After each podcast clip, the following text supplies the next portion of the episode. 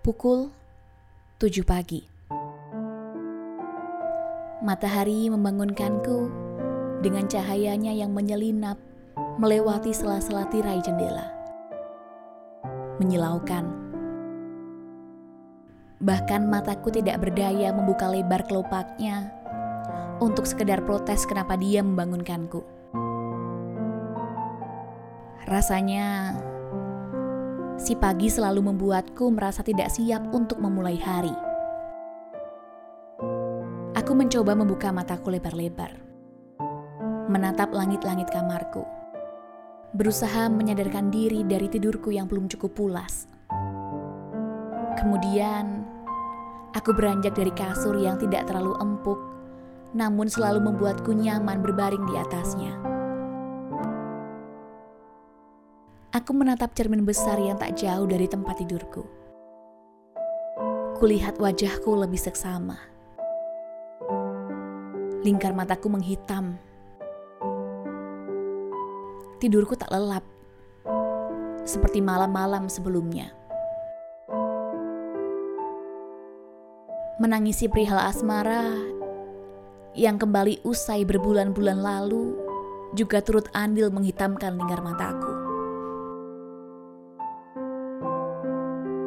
Di depan cermin, aku mengenangmu. Aku sering termenung di tengah perbincangan kita, menatap matamu dalam-dalam. Lalu kau sibuk menebak dengan pertanyaan-pertanyaan menelisik yang kau lontarkan kepadaku, mempertanyakan apa yang ada di pikiranku. Aku mengagumimu. Tentu, itu yang aku lakukan ketika melihatmu dengan teliti. Segala hal yang kita bicarakan selain tentang kita menjadi lebih menarik.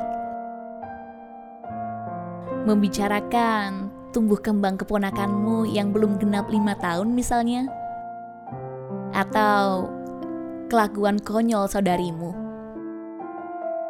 Aku tertawa lepas. Bahagia sekali rasanya. Sesekali aku menyentuh wajahmu dengan tanganku yang tampak tidak lebih cerah dari kulit wajahmu. Ah, tapi itu tidak masalah bagimu. Aku ini si pemimpi. Dan kau si realistis. Tentu saja kau lebih siap dengan apa yang terjadi dengan kita suatu hari nanti. Sedangkan aku, aku terbuai dengan kebahagiaanku bersamamu yang tidak akan abadi. Apa yang kita lakukan ini sia-sia, katamu. Tidak ada yang sia-sia, sayang. Kau saja yang enggan berjuang, kataku menentang. Tapi kali ini, mimpi telah dikalahkan oleh realita. Realita bahwa kau berdoa di gereja, sementara aku bersujud di atas sajadahku.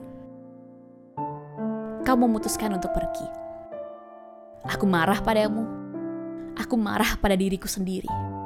Aku marah pada cinta yang tidak adil. Cinta yang tidak memihak kepada kita. Aku bergegas meninggalkan cermin. Tidak ingin mengenangmu lebih dalam lagi. Ini memang kisah klasik percintaan umat manusia.